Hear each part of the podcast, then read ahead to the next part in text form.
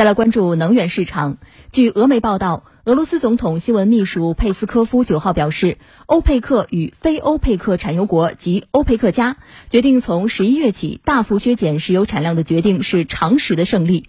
欧佩克加采取的负责任举动，有助于平衡美国在全球能源市场造成的混乱状况。我们通过报道了解一下。佩斯科夫在接受采访时表示。与其称欧佩克加削减石油产量的决定是俄罗斯方面的胜利，不如说这是一场常识的胜利。佩斯科夫称赞欧佩克加采取平衡、深思熟虑和有计划的行动。他表示，这至少平衡了美国在全球能源市场造成的混乱状况。佩斯科夫还提到西方国家设置能源价格上限一事，称美国不惜以破坏全球能源市场稳定为代价推行自己的计划。他认为，美国正试图操纵石油储备，但此举不会带来任何好处。欧佩克与非欧佩克产油国五号举行第三十三次部长级会议，决定自今年十一月起大幅减产，在八月产量的基础上，将月度产量日均下调两百万桶。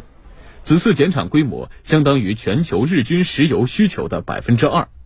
欧佩克在会后发表的声明中表示，鉴于全球经济和石油市场前景的不确定性，需要加强对石油市场的长期指导，采取积极主动、防患于未然的干预措施。主要产油国作出此次减产决定。据英国《金融时报》报道，美国政府正寻求在十一月关键的中期选举之前压低石油和汽油价格。尽管美国政府在五号会议前进行了广泛游说。但欧佩克家还是做出了减产决定。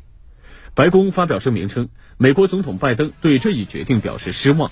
针对欧佩克家的决定，美国表示，他将继续酌情从其战略库存中释放石油，并正在探索额外的负责任的行动，以提升国内石油供应。金融时报九号报道称，美国财政部长耶伦表示，欧佩克加减产对于全球经济，尤其是新兴市场而言，无益且不明智。